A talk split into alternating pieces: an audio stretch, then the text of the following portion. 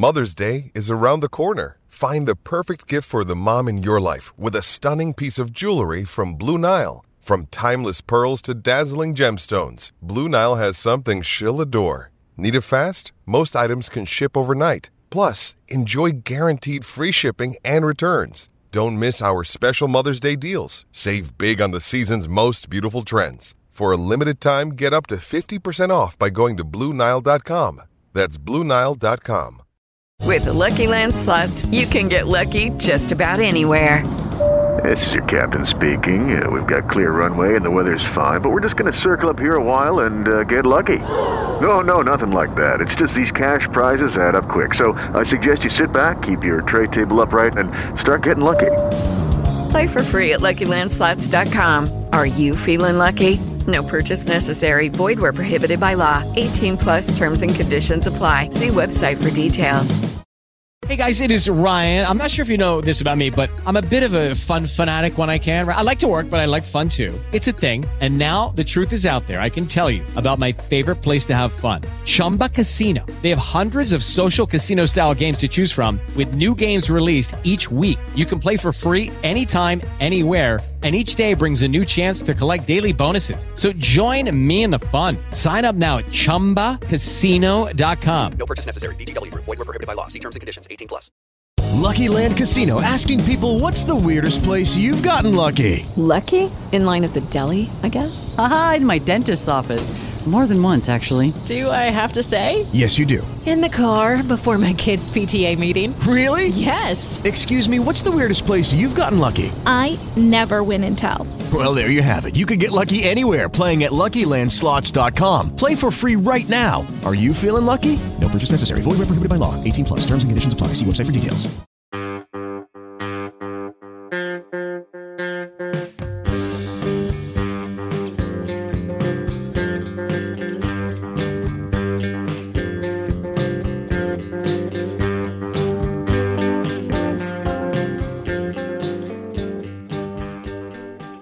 Mets fans. Welcome back to Amazing Avenue Audio, of the show. My name is Brian. With me, as always, is Chris.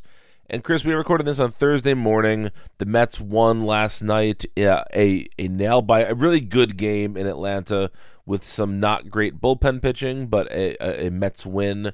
This is after they lost the first two games of the series while also losing their starting pitchers each to injury after only two innings in each of those games. So things are a little bit weird for the Mets right now. So let, us back up to the weekend series against the Phillies.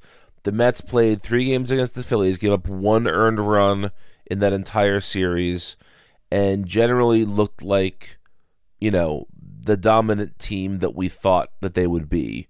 Um, then they come into Atlanta. Like we said, Carlos Carrasco got pulled from the game after the second inning after a long rain delay with a left oblique injury. He is out from anywhere from three to six weeks, depending on which report you believe. On Tuesday, Taijuan Walker left the game after the second inning with back spasms. It appears that is not a major injury. There was nothing on the MRI that was suspect. So hopefully he's missing one, maybe two starts, and then he will be back. And um, the Mets also lost Luis Guillorme and uh, Eduardo Escobar to the injured list. Uh, Tomas Nido is on the COVID injured list right now. And due to that, Brett Baty, one of the uh, top prospects in the Met system, number two by most uh, rankings, debuted for the team last night and hit a home run in his first ever at bat en route to the Mets' victory. That's quite the week that the Mets have had. Um, as of this recording, they are still four and a half games up on the Braves. And uh, I just want to get your general feeling for all of that stuff that happened in just a couple of days. yeah, it is a lot. But, uh, well, let's see. The, the Philly series, it was a little frustrating that they didn't win the opening game only because it was decided with the free runner on second base in extra innings, which I will complain about every time it happens. Yes. yes. Um, and because Scherzer pitched a gem, too. Right, right. And uh, whether it benefits the Mets or not, it's just it's like anti-baseball to me. the whole concept of the sport is that you have to earn your outs or your runs, and uh, and just giving things away for free to, I don't know, send the uh, baseball media home sooner on their work night. I, it's very annoying to me. Um, so yeah, that that was just a little bit of a sour uh, taste, I guess, coming out of that one. But then they they went and took care of what they needed to do over the next two days. Uh, I would throw in that McNeil uh, got spiked on an awkward play on yes, his thumb. Yes.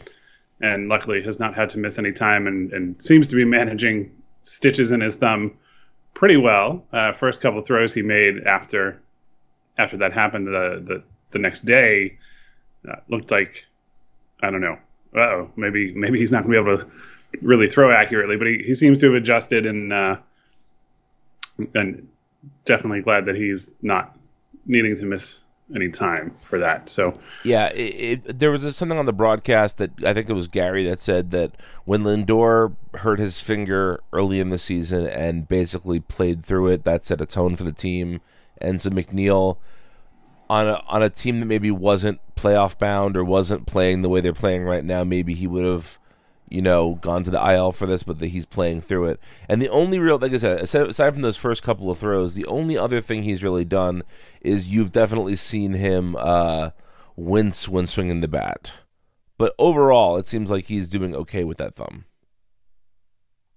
Yeah, yeah, for sure. Um, so yeah, that that gets you to the Brave series, and uh, I guess one way of putting it is that Braves fans, Braves players, Braves uh, commentators or, or, or, beat reporters, I'm not entirely sure who has what role uh, in some of those cases. Justin Toscano is the only one that I, I, I know right. I know what he does because he used to do it right uh, For, covering the Mets. Friend of the show, Justin Toscano. Uh, yeah, but uh,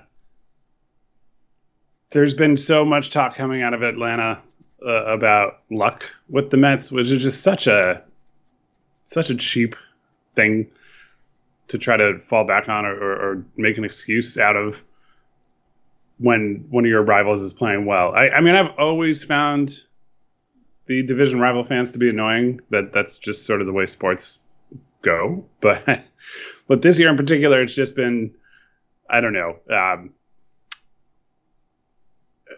there's been a different feel to Braves fans on the internet, whether it's on social media or in the comment section of our own site, or uh, I don't know, some of the things that they're saying spilling over into their starting pitchers' comments after the series where the Mets thoroughly handled them in, in Queens earlier uh, in the month.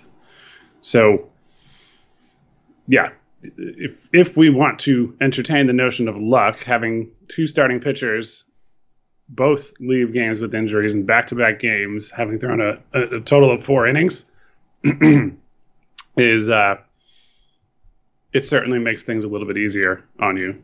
Yeah. And look, uh, the Mets scored one run between those two games as well. Um, obviously, they're capable, like they did last night, of scoring runs in in bunches and uh, while they're not the home run hitting team that the Braves are, they do have some power, and, and that was on display last night. Uh, obviously, with a few home runs, a couple from Marte, uh, and then Lindor, and obviously the the big one from Baty. Um, so yeah, I, I still feel pretty good about all this. I think the fact that the Walker news was good enough that he doesn't have to hit the injured list helps me sort of just, all right, Peterson slots in for Carrasco. Um, Kevin Williams can slide in for a start or two if need be for for Walker. Right, right, yeah. I mean, I, I certainly like Williams much more out of the bullpen in that multi-inning role and all that, but uh, if if Peterson and Williams both had to make multiple starts, I'd be a little more concerned.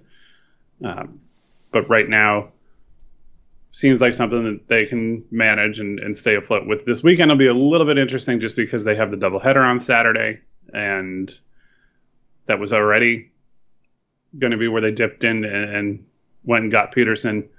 Um, so instead of Carrasco, Peterson, Walker for Saturday, two games, and Sunday's one game, uh, it, it's just Peterson. So we'll have to see how they how they approach that. Um, I don't know. I don't know if the next Megill exists. Like I don't know if Jose Butto is that guy.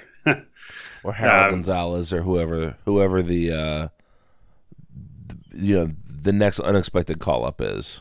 Right, right. But we'll see. And uh, and yeah, I, I I still like where this team is. I still like the way they're playing. Um, I would definitely feel the best about their chances going into October if, obviously, everybody was healthy. Um, you know, we know with the schedule having come out for the playoffs that there are some travel days, and uh, travel days slash off days that have been eliminated from certain rounds.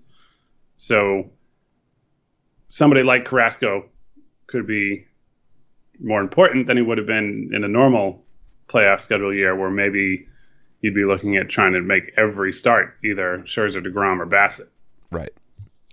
Um. So yeah, yeah, we'll yeah, see. I, I did. Go ahead. Sorry.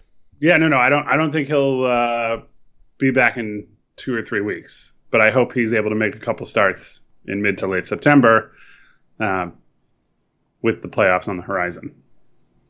Yeah, that's essentially my thought with this too. Is look, the the Mets are in a position now. Do I wish their lead was still ten and a half games? Absolutely, I do. But the schedule eases up for the Mets pretty soon and September schedule is going to be so so easy for them. And you know they only have four more games head to head with the Braves, so it seems to me like the the division is not quite locked up. I'm not going to say that, but the division is the playoff role is more or less locked up. Their, their playoff odds are crazy high on Fangraphs right now. I think they're still over 98 percent certain to make the playoffs right now. So, you know, I'm not super concerned about them making the playoffs. I want them to win the division because I want the bye, etc., etc.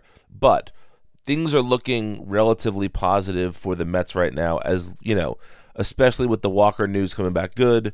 You know, uh, David Peterson start every fifth day is not ideal, but it's not the end of the world either. I, I think all of us were expecting Peterson to be a part of this rotation you know, in a world where they don't, where they didn't go out and get both Bassitt and Scherzer, I think both of us had sort of penciled in Peterson as a starter in this, you know, in this league, and so that's okay to get, you know, five, ten, whatever starts we're gonna get from from uh, Peterson right now.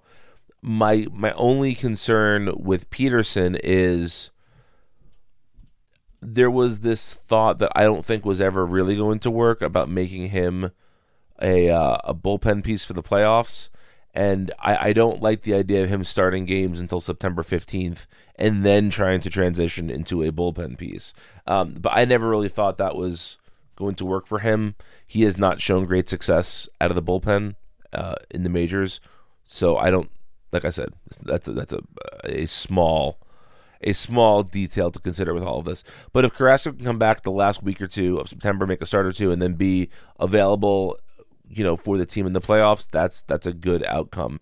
And if he can't, that's a real bummer because I like Carrasco a lot, but I don't think that that necessarily is the world's biggest problem for the team in the playoffs. As you said, you really in a traditional playoff format, you only really need three starters most of the time. And so the Mets can get by mostly with DeGrom, Scherzer, and Bassitt. And I think Walker has shown enough this year. I mean, yes, Walker has had a couple of very bad starts this year. But if you take, and I know this is, I hate when people do this, but I'm, here I am about to do this. If you take those bad starts out and look at just sort of his consistency over the course of the year, I think that's a very, very. I, I think that that's not a scary thing at all to have Carrasco as one of your guys in the play. I mean, not Carrasco, Walker as your fourth option in the playoffs. I think that's absolutely fine for uh, for your team going forward. I, th- I think that's okay. So I'm not super concerned about that. You know, I'm a little bit concerned about the infield depth behind with Guillorme and Escobar on the IL. Like, you know, no offense to uh, to Marrero or to uh, what is the name of that catcher? Is it Smith? Uh, uh, Michael Perez. Perez. There we go. I don't know why Yeah, I had yeah. Smith in my head. I just totally out of there. But like, no offense to those guys, but those guys are not the answer here. And I think there was a lot of anger from the Mets fandom that Baty and Francisco Alvarez were not called up in that instance. And I think you know Nido will be back soon enough. But if if Nido and or um, McCann don't have strong starts in September, I, I still think calling up Alvarez is the best move in that in that instance, um, for a, for a bunch of reasons. Uh, you, you, not just because um, not just because of his you know that he is hitting the cover off the ball and he's top prospect and all of that. I just think that for this team right now, when you get to the bottom of the of the lineup, the catching spot is such a glaring hole. To extend that lineup with Alvarez would be a really good thing. You're also bringing him into a position where he doesn't have to be the savior of the team. He would just be another cog in this in this lineup. I think that's good for a young player. And um, you know, I, I there was a lot of talk in the Amazing Avenue Slack about, you know, if you don't trust Baty to come up and be good because you're afraid of sending him down, then when are you ever going to bring him up? Right? Like every player, not every player, many, many players from Willie Mays on down have come up the first time, not been successful, got sent back down, and then came back back up and been very good. So if you're not willing to give the uh, if you're not willing to give the benefit of the doubt to your young prospects that they can handle rejection if they don't do well in the first couple weeks, then I don't know what your minor league plan is in general. I just I just don't get that. So I'm happy to see you know Baty come up and do really well in his in his first assignment. But until you bring up Alvarez and or get Guillorme or uh, Escobar back, I am a little bit worried about the uh, the Mets bench bench depth right now. Yeah, yeah, that, that's a very reasonable thing, and we just have to hope that we don't see too much of it. Um, yeah, Yeah, I keep wanting to call him Eli Marrero, former Mets catcher, but that's not his name. uh, yeah, that is his uncle, though, right? They I believe so. said- Yes, yes. said on the broadcast. Yeah, uh, the, the the Mets connection you never knew might exist. Exactly. Yeah. Lucky Land Casino asking people what's the weirdest place you've gotten lucky? Lucky? In line at the deli, I guess? Aha, in my dentist's office. More than once, actually. Do I have to say? Yes, you do. In the car before my kids' PTA meeting. Really? Yes. Excuse me, what's the weirdest place you've gotten lucky? I never win and tell. Well, there you have it. You can get lucky anywhere playing at LuckyLandSlots.com. Play for free right now. Are you feeling lucky? No purchase necessary. Void where prohibited by law. 18 plus. Terms and conditions apply. See website for details. Okay, round two. Name something that's not boring. A laundry? Ooh, a book club. Computer solitaire, huh? Ah, sorry, we were looking for Chumba Casino. That's right. ChumbaCasino.com has over 100 casino style games. Join today and play for free for your chance to redeem some serious prizes. ChumbaCasino.com. No purchase necessary. Void where prohibited by law. 18 plus. Terms and conditions apply. See website for details. and then I, I just wanted to sort of uh, quickly get your take on um, the uh, the potential of a rainout today. I know that the rainout seems like it would be a, a beneficial thing for the Mets because it would push um, it would push Degrom to Friday in Philadelphia. It would eliminate probably the need to use Williams or Peterson. You could use Willi- You could use one of those two pitchers instead of both of those pitchers in the doubleheader. Um, but then you are traveling back to Atlanta at some point to play that one game. But do you have any sort of uh, big feeling about that? Mm, I mean, I want the game to happen selfishly. I want them to have to face Degrom after losing. And uh, hey, look, they to their credit, when Scherzer ran out of gas, they took advantage of that and they they made that game close last night and then did again when the Mets extended the lead late. Um, but yeah, I, I obviously I don't want to see for the third time this week a Mets starting pitcher have a start interrupted by a rain delay. Right. Uh, that would not be ideal, especially since they're being pretty careful with Degrom. And it, I'm not saying they should be having him throw 120 pitches every night, but I do kind of hope that we see a bit more out of him. Uh, he's been fantastic, but just I don't know. I don't think he has to be limited to 70 something pitches forever. Uh, if if he's feeling good, which it looks like he is, and uh, yeah, but yeah, no, I'd love to be able to tune in tonight and watch, listen, whatever, as as Degrom does his thing against the Braves, and uh, and gives the Mets the opportunity to walk out of there with the same five and a half game uh, lead in the division that they came into the series with, and and uh, you know we talked about that a little bit ahead of the five game series, and uh, the Mets took four out of five in that one, which was huge. But um, any of these head to head series, as long as nobody's getting swept, the standings don't change that much. Right. Um, so the Mets have already avoided that, but I would love for them to get the split and and hey, all right, Atlanta, you now have four fewer games left in the schedule to try to make up that five and a half,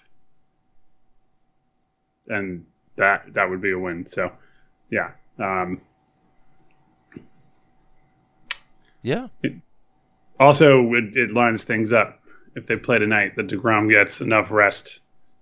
Uh, right, Friday, Saturday, Sunday, Monday. Yeah, yep, he'd have enough rest that he could pitch in one of those Yankee games. And as much as they are struggling, uh, I still think they're a very good team. And being able to use your two best pitchers against a very good team around this time of year is always a good thing. So, um, yeah, don't rain in Atlanta, please. yeah, yeah, agreed, agreed. Um, but yeah, uh, throwing Degrom and Scherzer against the Yankees and possibly sweeping the four games against the Yankees is just. I know it doesn't really matter. I know the Subway Series is it's much ado about nothing, but if they could sweep the uh, the Subway Series, that would be that would just be fun for the people that we encounter in our day to day lives who are Yankee fans who like to mention how LOL Mets every single thing that happens to the Mets is. So if the Mets can get their two best starting pitchers against them, that would be a lovely thing. But anyway, I think that's it for the baseball. Let's have a good weekend of, of Mets baseball. And Chris, what is your music pick for this week?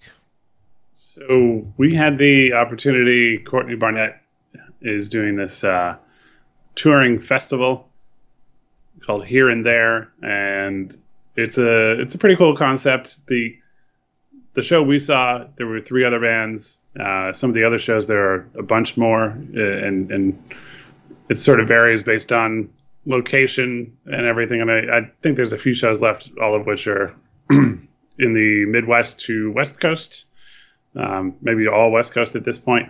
But we had the chance to catch it upstate um, over the weekend, and there were. Uh, as much as I come out of that with like Courtney Barnett's the best, and I want to just recommend one of her records every week until I run out for the next three.